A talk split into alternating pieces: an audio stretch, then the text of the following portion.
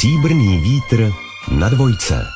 Se zajímavými muži si povídá Jitka Novotná.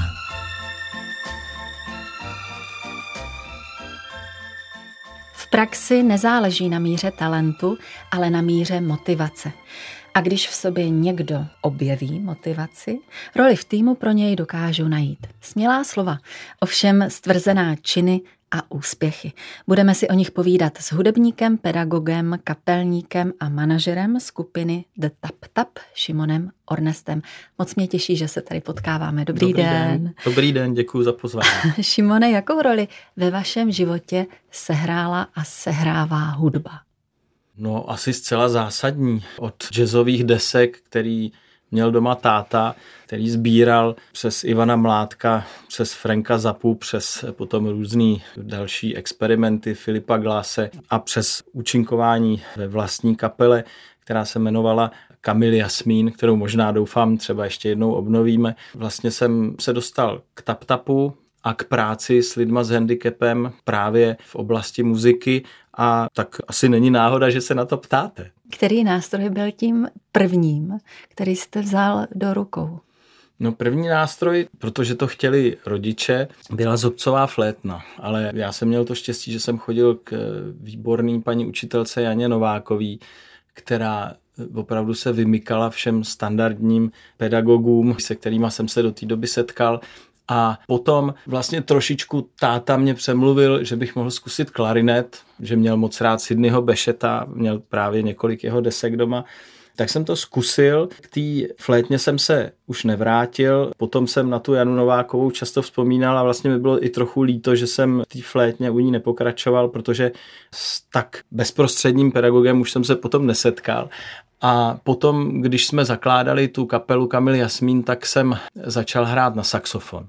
Osobnosti výjimečných pedagogů mě vždycky zajímají, když už jste takhle hezky hovořil o Janě Novákové. Čerpáte z ní dnes? Myslíte si, že se k ní více či méně vědomně nebo podvědomně vracíte ve své práci v kapele Tap Tap? Tak víte, o mně se ví, že jsem docela přísný kapelník zároveň situace pedagoga, když jste jeden na jednoho ve třídě, anebo když se snažíte dát dohromady písničku s 20 členou kapelou, tak je trošičku jiná.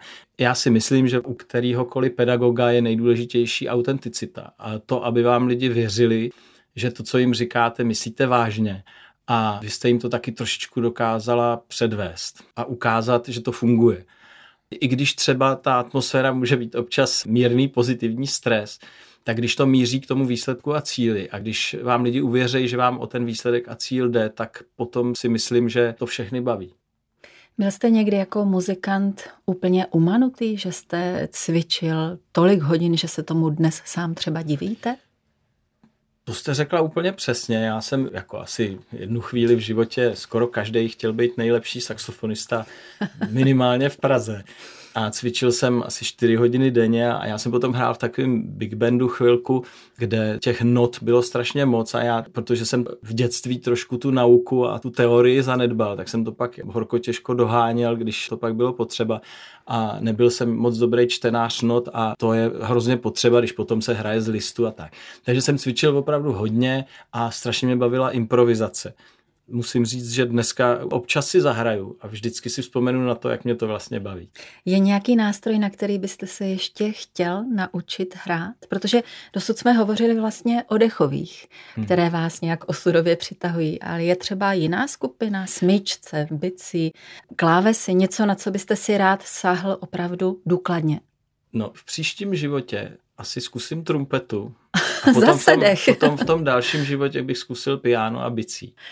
Váš táta si prý docela přál, aby z vás byl muzikant, to je hezké. Ostatně ten svět, kterým vás obklopoval, byl barvitý a inspirativní. A vaše světy a zájmy se krásně prolnuly třeba u představení Nefňuka, na kterém jste se oba intenzivně podíleli, připravovali jste ho pět let. Premiéra se konala na nové scéně Národního divadla, pak se hrálo třeba na výstavišti v Praze i na mimopražských scénách. Co pro vás tento společný projekt znamenal? Bylo to něco jako vzácné setkání těch talentů a nadání, které kolují ornestovskou krví? To byla nejintenzivnější práce, kterou jsme s tátou měli a byla už i poznamenaná jeho těžkou nemocí v závěru. Ale já jsem z toho měl hroznou radost. To představení je strašně pěkný a myslím si, že pořád funguje a když k tomu bude příležitost, tak ho hrozně rádi zase budeme hrát. A bylo skvělé taky, že si lidi z TapTapu vyzkoušeli to hraní rovnou na takovým velikánském pódiu. A spousta z nich v tom byla úplně skvělá. A hrozně je to bavilo. Bylo to zase, bych řekl, takový vyšší level toho, co jsme do té chvíle dělali. Celý ten příběh s muzikou, písničkama od Jardy Svobody a velice výpravnou scénou, kterou dělal pan Matásek ještě, tak to představení byl asi vrchol toho, co jsme s TapTapem dělali. A skvělá spolupráce s tátou. Viděl ho? Táta ho viděla částečně ve chvíli, kdy bylo jasný, že ho už nemůže režírovat tak, jak jsme si to všichni přáli, tak jsme našli režiséra Jakuba Macečka, s kterým taky byla skvělá spolupráce a táta ještě v začátcích toho byl a připomínkoval to, takže určitě viděl to a myslím si, že se mu to moc líbilo. Nefňuka je příběh o Kulkovi s těžkým postižením, který je velmi odvážný, velmi chytrý a díky tomu překoná spoustu překážek a zažije i velká dobrodružství. Jaké největší překážky jste ve svém dosavadním životě překonal vy, Šimone? No tak, ono je to vlastně zajímavé, že inteligence se poměřuje takovýma těma testama, respektive IQ se měří takovýma testama, ale inteligence je popsaná jako schopnost zvládat neobvyklý a nezažitý a nečekaný situace. A to jenom v intencích toho, na co se ptáte, no tak o tom je prostě celý život a kdo se na to přestane nebo neumí dívat takhle, tak potom ho to může docela ten život otravovat. Kdo vás naučil se nevzdávat? Když si fakt promítnete tu svou dosavadní životní cestu, kteří lidé ve vás formovali sílu, odolnost? Těch lidí byla spousta, počínaje mýma rodičema, kteří za minulýho režimu se chovali docela statečně.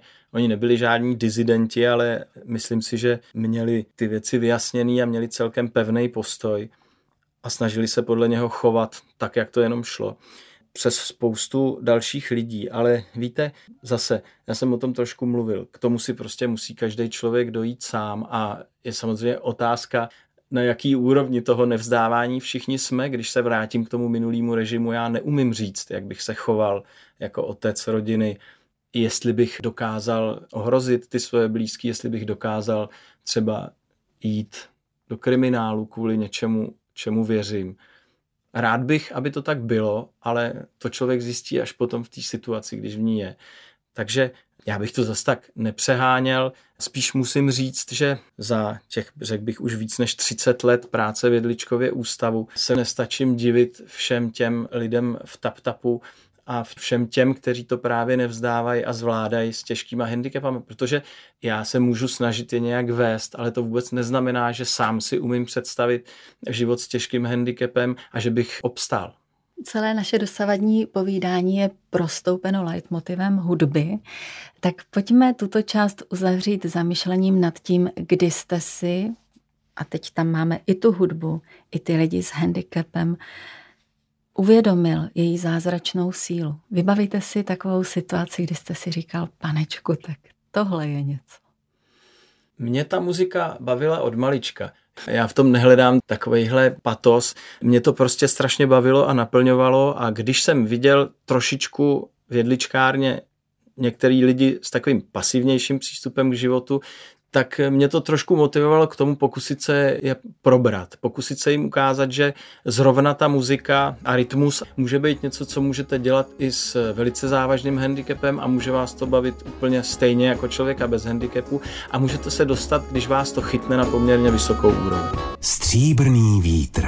Jitka Novotná a její host Na dvojce. Hudebník, kapelník a manažer skupiny The Tap Tap Šimon Ornest je řekla bych, obdařen značným vizionářským potenciálem, představivostí. Byl jste i jako malý kluk smělý ohledně svých snů a jejich vyplnění? Určitě. Já jsem původně chtěl být lesník, protože se mi líbilo v lese. Potom jsem viděl na parníku kouzelníka, viděl jsem kouzelnické představení a viděl jsem, jak z ubrousků udělal 100 koruny. Takže jsem potom chtěl být logicky kouzelník, protože mi to přišlo jako velice praktická dovednost. A pak už jsem se z toho dětství asi začal trošku dostávat. Táta mě vzal za Kubou Krejčím, což je loutkář a řezbář a mě už předtím bavilo si vyřezávat, takže potom jsem hodně chtěl dělat loutky a řezbařinu.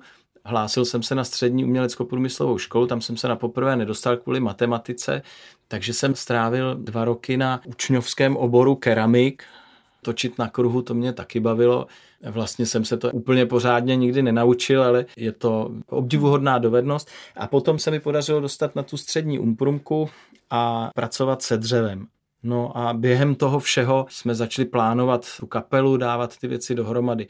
Já jsem chodil na saxofon k panu učiteli Jiřímu Burdovi a teda jestli to o mě říkáte, že jsem realista a pragmatik, tak to byl úplně nejpragmatičtější člověk a výborný učitel. A s ním jsme vlastně začali pracovat na tom mým deficitu čtení not, a protože jsem ty noty nečet skoro vůbec, když jsem k němu přišel, tak on mi ty věci nahrával na kazety tehdy ještě, já jsem podle nich cvičil.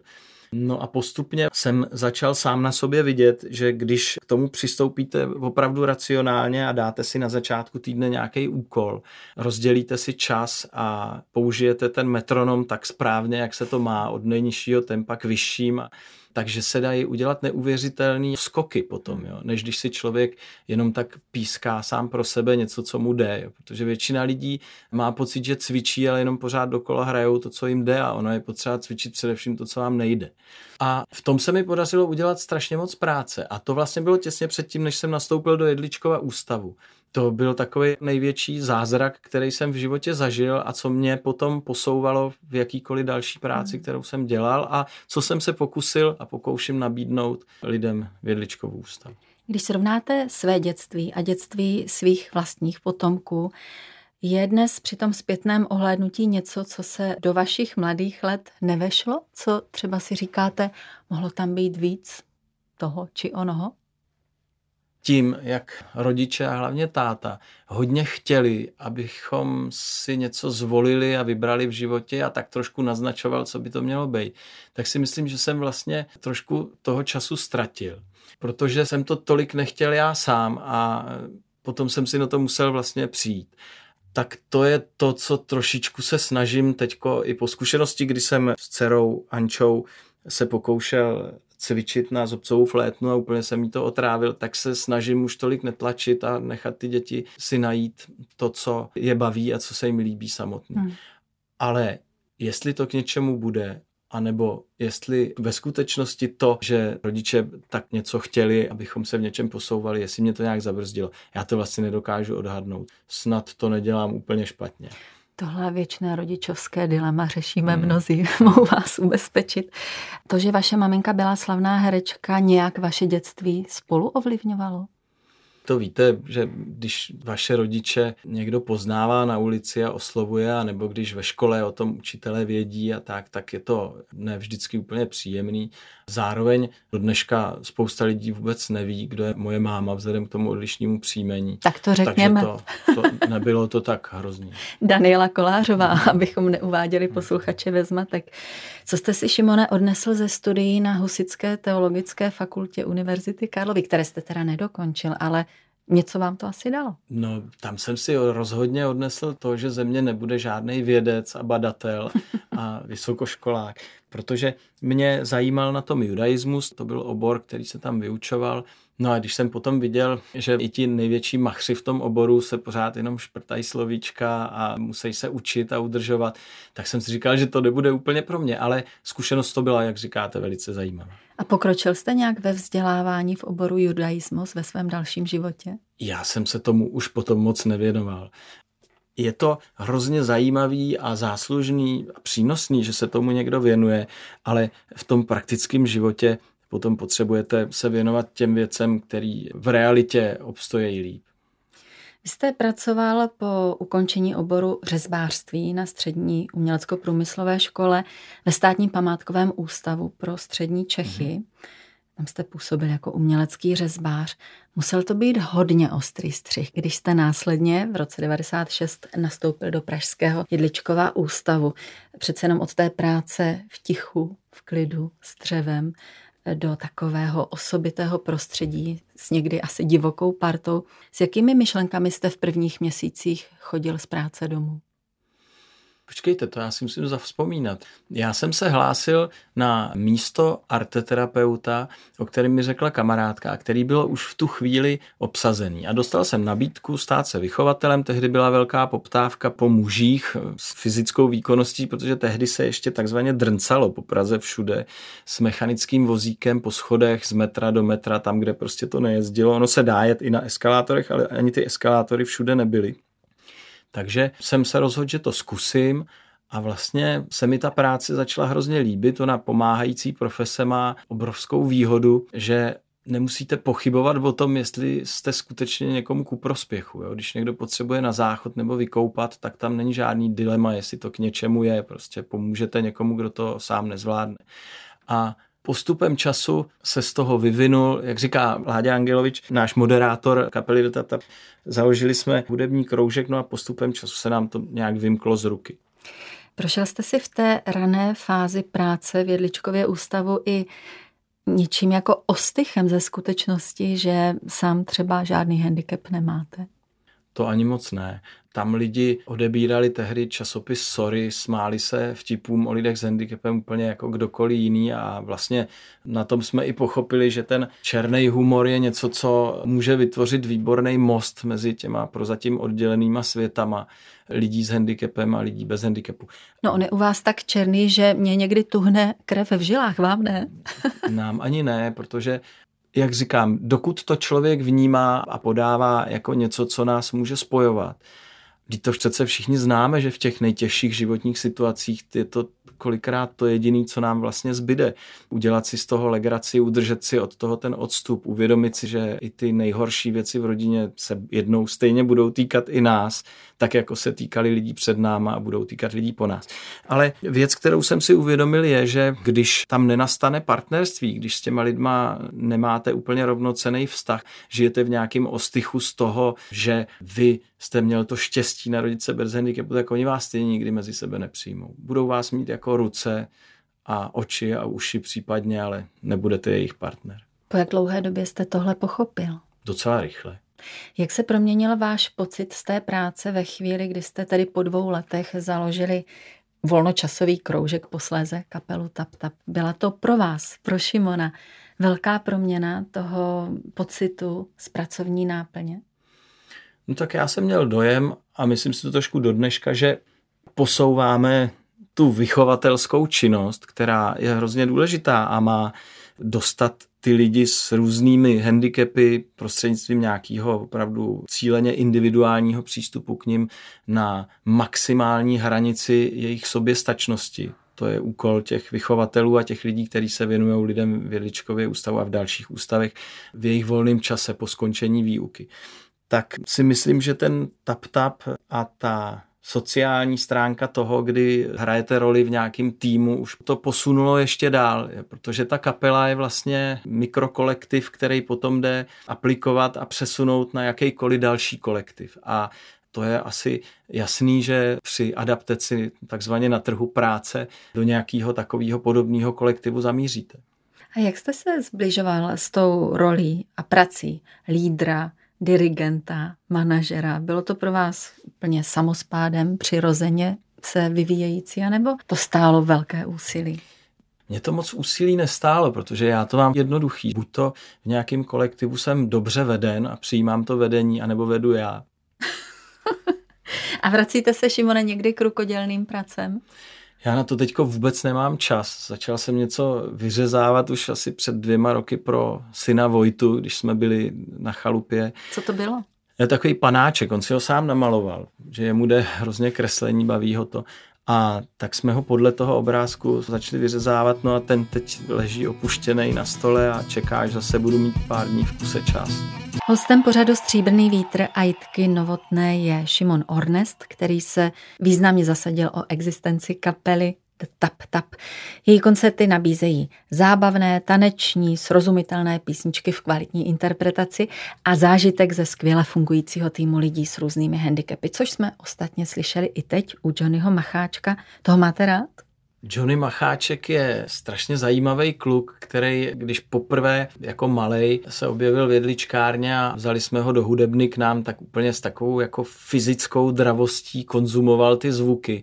On má těch handicapů víc. Je zajímavý, že má i poruchu sluchu, Prostě, jak to někdy bývá, se sečetly ty handicapy dohromady, ale muziku prožívá úplně fyzicky a bylo to na něm už tehdy vidět a vlastně šlo jenom o to, jak to malinko skrotit a usměrnit tu energii. Mm. A to se podařilo. A on vlastně dlouhý leta s námi hrál na perkuse a na bubny, ale potom jsme zkusili, protože nám nabídl spolupráci tehdy Rudolf Brančovský z kapely Poletíme a nabízeli nám písničku, kterou hrajou ale ta mi úplně nesedla a tak jsem vlastně pokusil se vytvořit jakou výzvu, že by napsal písničku přímo na tělo Honzovi Macháčkovi a vznikla písnička Johnny Macháček, kterou on potom se učil řekl bych tak půl až tři čtvrtě roku. Pak ještě ve studiu jsme měli s tím velikánskou práci, aby to dobře dopadlo. Ale jednak se to strašně povedlo, ta písnička. A on po tom obrovském úsilí, který jsme tomu věnovali, tak už to teď zpívá absolutně bezchybně. On se v tom prostě nesplete na pódiu. A je to jedna z nejkouzelnějších věcí, bezvadný, strašně to dobře funguje. On dobře fungoval i ten klip, který jste natáčeli v ženské věznici. Vy tam máte roli policajta, sekne vám to, mám z vás respekt. Firma děkuje. No, to byla další věc. My jsme strašně dlouhou dobu připravovali koncert v ženské věznici ve Světlé nad Sázavou. Proč vlastně? Tenhle nápad vzniknul při setkání s ředitelkou ženské věznice která tam tehdy pracovala a která hodně přemýšlí o tom, jak vylepšit celkově vězeňství v Čechách. V tom rozhovoru my jsme došli k tomu, že je skutečně bytostně v zájmu nás všech, aby lidi po výkonu trestu se vraceli do společnosti v o něco lepším stavu, než v jakým tam přicházejí. A že my to všichni máme tendenci zlehčovat, taky o tom žertovat v intencích černého humoru, říkat, že co, ještě neuměli se tam naučit a tak dál. Ale je to vlastně hrozně vážný téma a ty lidi se vracejí, většina z nich mezi nás. A zároveň my máme takový heslo, že i s o něco hůř rozdanýma kartama se dá vyhrávat, když se člověk nevzdává tak nám přišlo zajímavý trošičku i těm lidem ukázat, že my ty karty třeba máme opticky rozdaný ještě daleko hůř než oni a přesto jsme to někam mm. dotáhli a děláme něco, co nás baví něco, za co dostáváme třeba i zaplaceno na koncertech. Tak to nám přišlo jako zajímavý a začali jsme to plánovat. No a pak to trvalo hrozně dlouho, protože jsme stáli o to, aby to mělo publicitu náležitou a bylo trošičku složitý vyjednávání o přímém přenosu to chápu, z věznice je to asi složité, vidíte. Já jsem nevyjednával z věznice a přesto to jednání bylo trošku složitější. Šimone, ta trpělivost, kterou nepochybně oplýváte, vám byla dána do vinku, nebo jste si ji vypracoval? Já moc nejsem trpělivý člověk. No ale Když budovat něco... některé ty projekty nebo učit Johnnyho Macháčka písničku půl, tři čtvrtě roku, vím, že na to nejste sám, ale přece jenom i to vaše úsilí do toho vložené musí být velké. No tak to už je jenom ten kontakt s realitou, že když hold něco nejde tak rychle, jak byste to chtěla, a jak si to představujete, no tak se potom musí věnovat toho úsilí třeba víc, než se to povede. No. A ta důslednost, nekompromisnost, nesmlouvavost, tak vaší osobnosti patří přirozeně? No tak jak v čem? Já jsem taky už starší člověk, takže asi nejsem tak ostrý, jak jsem býval, ale Někdy je to potřeba. Když chcete dosáhnout jasného výsledku a je tam víc lidí, tak není možný úplně vyvolat demokratickou diskuzi. Jo. Prostě někdo to rozhodovat musí, někdo to musí posouvat, řídit a vést k tomu výsledku. Jinak se z toho stane taková ta legendární schůze bytového družstva.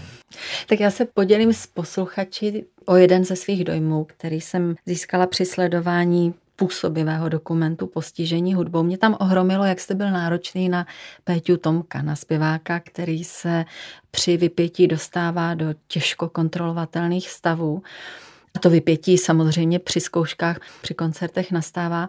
A vy mu v podstatě zapovídáte do nich upadnout. Nezřídka naléhavým hlasem říkáte, Péťo, teď ne, vrať se, nejanči. Určitě to máte odborně podložené, ale i tak to působí docela nesmluvavě. Jde to z vás? A nebo je to třeba určitý typ divadla, které podstupujete ve prospěch dotyčných? Rozhodně se nejedná o žádný divadlo. Petr Tomek byl a je nezvladatelný i z pozice a pohledu mnoha speciálních pedagogů a myslím si, že my můžeme docela odvážně říct, že s ním máme asi úplně nejlepší výsledky v jeho životě. Je to člověk, který se nechá snadno rozptýlit, který často míří někam a skončí někde úplně jinde, protože ho prostě cestou něco zaujme. Souvisí to s jeho diagnózou, ale my jsme se všichni museli naučit s ním pracovat. Jo. Když se nastupuje do autobusu v pět ráno před cestou do Ostravy, tak nemůže jeden člověk dostat čtyřminutový záchvat. Jo. A on ho nemůže nemůže dostat ani při té písničce na tom pódiu. Jo. My jsme nevěděli, jestli se to vůbec povede do poslední chvíle. A zase, podobně jako u toho Johnnyho Macháčka, ta terapeutická síla toho kolektivu, toho, že už tam není jenom sám za sebe, že má prostě nějakou zodpovědnost vůči sobě i těm divákům třeba, kteří si zaplatili, tak jemu se to nestalo snad nikdy, že by byl najednou mimo a že by přestal vnímat a ocitl se někde úplně jinde, což se mu jinak děje docela často. Přišli jsme docela rychle na takovou metodu, že počítáme, on má to myšlení takový strukturovaný, takže napočítáme několikrát do tří, většinou to ten jeho únik mimo realitu sklidní, a vrátí se a prostě pracuje. A i tak mu si myslím věnujeme všichni jako mnohem větší úsilí než v podstatě komukoli v té kapele dalšímu. I jak je vidět v tom dokumentu, my jsme i zvažovali mnohokrát tu spolupráci, protože on někdy úplně vybočí. On je schopný třeba psát negativní recenze lidem na sociálních sítích a tak, ale jako z pozice toho tap-tapu. Potom nás dostává do těžkých situací, kdy musíme vysvětlovat, že to nedostal za úkol od kapely nebo že to s kapelou nemá nic společného. No, takže spolupráce s ním je složitá, ale zase jeho práce v kapele a ta písnička má prostě velikánský, skoro zásadní význam.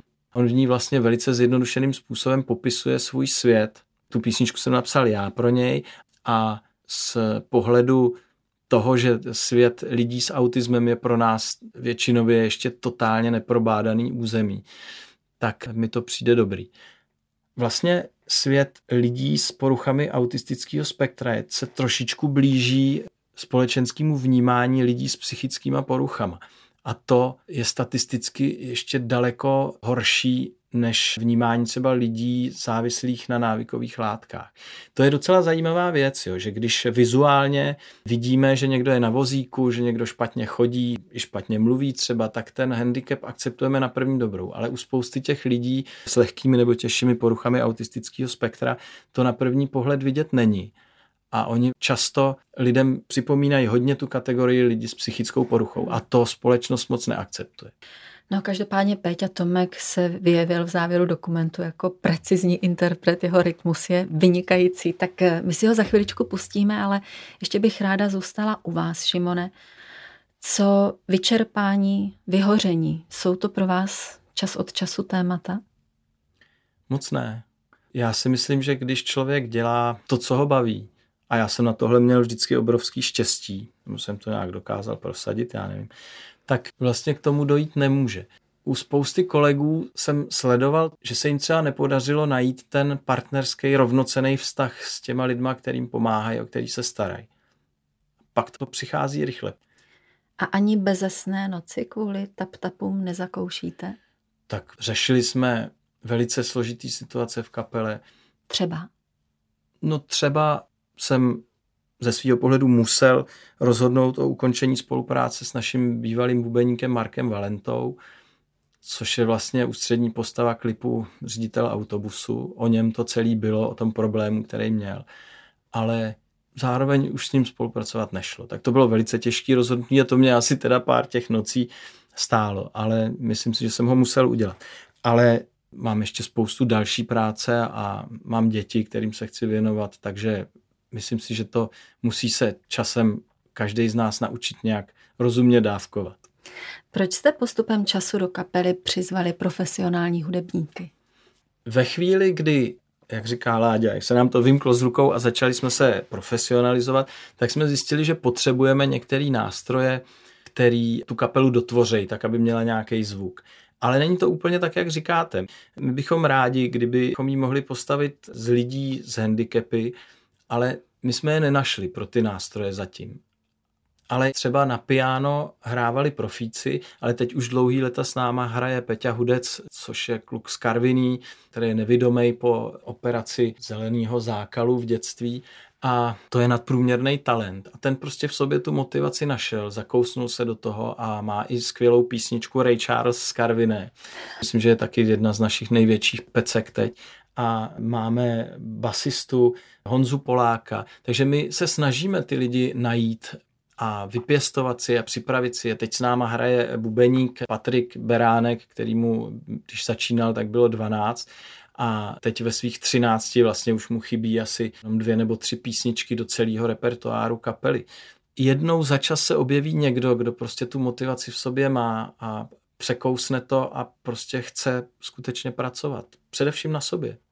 S kapelou jste jeli třeba na olympijské hry v Londýně, předskakovali jste na velkém koncertu Elánu, máte vlastní programy, které se konaly v tak prestižních prostorách, jako jsou státní opera Praha nebo Forum Karlín.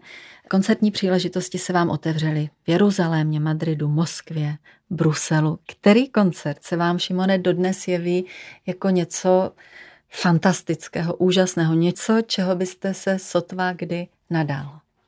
Koncerty v Madridu i v Jeruzalémě, i v Londýně, i v Moskvě byly úžasný. My jsme potřebovali vědět, že ta naše muzika a ta naše parta, sestava bude fungovat i v zahraničí a to se potvrdilo a z toho jsme měli vždycky velkou radost. Ale pro mě asi nejsilnější zážitek byl koncert ve Světlí nad Sázovou, když prostě začaly ze dvou stran přicházet dámy v teplákových soupravách tam na ten dvůr a ve prostřed byli oddělený ozbrojenýma policistama a tou ostrahou. Hmm. To byla taková obrovská veliká energie. Jo. Bylo vidět, že nezažívají tam něco takového každý den. Myslím si, že se nám podařilo trošičku jim něco z toho, co jsme chtěli říct, předat. Mám pocit, že se jim to líbilo nejenom proto, že se nudějí, ale prostě, že to mělo veliký a silný náboj v sobě hmm. ten koncert. Co dělá zde TapTap vlastně jeviště a pódium? Stimulují výkon, dostává se tak ta muzika do vyšších pater kvality, anebo je to naopak? Býváte preciznější ve zkušebně?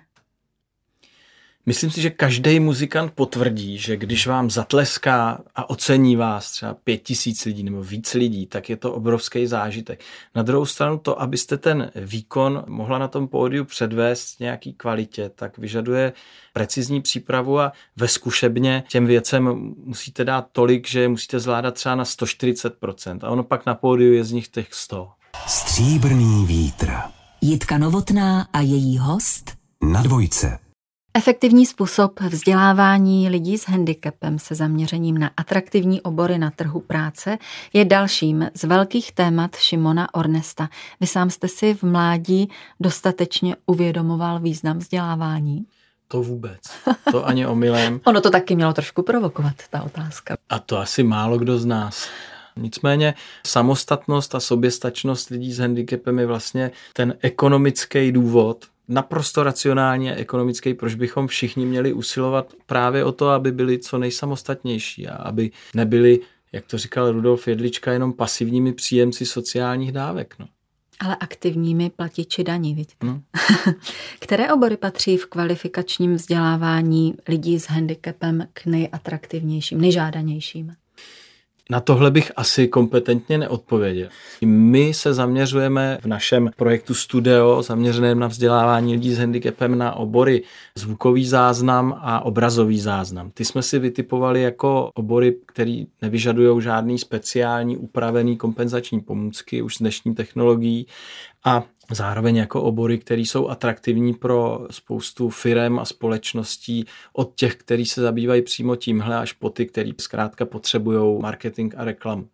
A tomu se chceme taky v, v budově, ke které jsme nedávno získali už konečně územní rozhodnutí a která má rozšířit a zkvalitnit služby Jedličkova ústavou, primárně věnovat. Ale jinak si myslím, že je dobrý, když se kdokoliv, a nejenom lidi s handicapem, poctivě a pečlivě věnují čemukoliv, co si sami vyberou.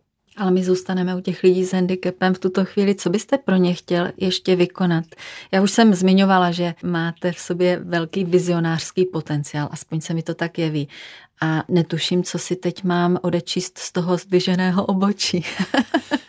nevím, jak mám reagovat na takovýhle naděje, který do mě vkládáte. Ale, ale já myslím, že o tom přemýšlíte. No já spíš přemýšlím o tom, jak by ještě ty věci reálně šly posunout a co bych ještě chtěl vykonat. Chtěl bych, aby se nám podařilo postavit a zprovoznit to vzdělávací centrum, který bychom měli využívat na půl s jedličkovým ústavem, abychom rozjeli jak ten vzdělávací program, tak i kulturní program, protože má vzniknout i takový sál, který má fungovat jako aula pro studenty Jedličkova ústavu a zároveň jako koncertní a divadelní sál. No a ideální by bylo, když by po mně to vedení tohohle projektu a těch věcí, které se nám podařilo s TapTapem nastartovat, přebírali už ti lidi, kteří teď v kapele jsou a ideálně lidi s handicapem. Rýsuje se nějaký nástupce? Prozatím si myslím, že by, pokud všechno dobře půjde, tak to mohli převzít lidi, jako je Jirka Holcman nebo Jana Augustinová. Jirka se stará o TapTap produkčně teďko, kromě toho, že je to frontman kapely do TapTap a Jana Augustinová je zpěvačka a zároveň se věnuje těm mladším a novým uchazečům o účinkování v TapTapu a má s nima výborné výsledky a má nesporný pedagogický talent. Do kterých zemí pohlížíte, Šimone, co se týká přístupu k lidem s handicapem, s takovým tím neodbitným povzdychem, kež by tohle už dorazilo k nám? Kde se inspirujete? Co si pamatuju z našich cest, tak výborně to měli vyřešeno v Madridu. Do toho asi zřejmě byly nainvestovány nějaké evropské peníze. Naopak naše zážitky z Moskvy byly taky velice důležitý, myslím, i pro naše lidi s handicapem, aby viděli, že jsou ještě země, kde skutečně jsou, dejme tomu tak o 100-150 let pospátku. Ono to vlastně začínalo už nějakou tou etickou laťkou, jo, kdy stojíte u rámu v letišti a prostě před ty vozíčkáři se tam cpali lidi bez handicapu s kuframa. To je věc, která vám dojde v nejlíp v praxi. No. Tady přece jenom lidi dokážou dát přednost někomu, kdo to potřebuje, tak to v tom Rusku teda ne. Tam hmm. to mají hodně jinak. Včetně toho, že jsme jezdili po Moskvě jediným bezbariérovým autobusem, který jsme měli půjčený a na Rudým náměstí si nás fotili teda jako velkou atrakci, protože se zdálo, že spousta z nich neviděla ten elektrický vozík. Podívejte, ta situace se nezmění, dokud to nebude v zákoně. V Americe se všichni diví, když se jich ptáte, jestli je něco bezbariérového, protože od doby, kdy se to uzákonilo, tak oni prostě musí.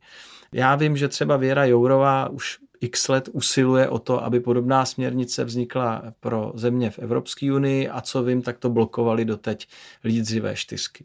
Ale dokud to prostě nebude povinný, tak pořád budou lidi, kteří si to budou i při rekonstrukcích, i při stavbách prostě vykládat trošku jinak, jak potřebujou, jak se jim to hodí. A proto se stává do dneška, že i v novostavbách sice mají úplně ideální bezbariérové toalety, ale vedou k ním tři schody. Já vím, Šimone, že vy nemáte rád lítostivý pohled na lidi s handicapem, ale přesto se zeptám, opravdu na vás vůbec nikdy nedoráží smutek třeba smutek z pohledu na osamělé kamarády, protože si myslím, že samota osamělost bývá často leitmotivem života lidí s handicapem. Ona osamělost bývá leitmotivem nejenom lidí s handicapem. Myslím si, že se nás na konci našeho života bude týkat všech. A já vlastně si nemyslím primárně, že na samotě je něco špatného.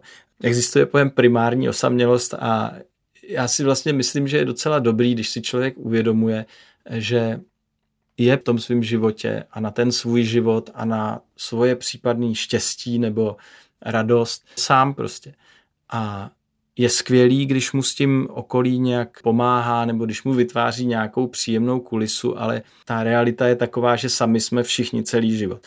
A myslím si, že jsou horší věci, které se můžou člověku stát.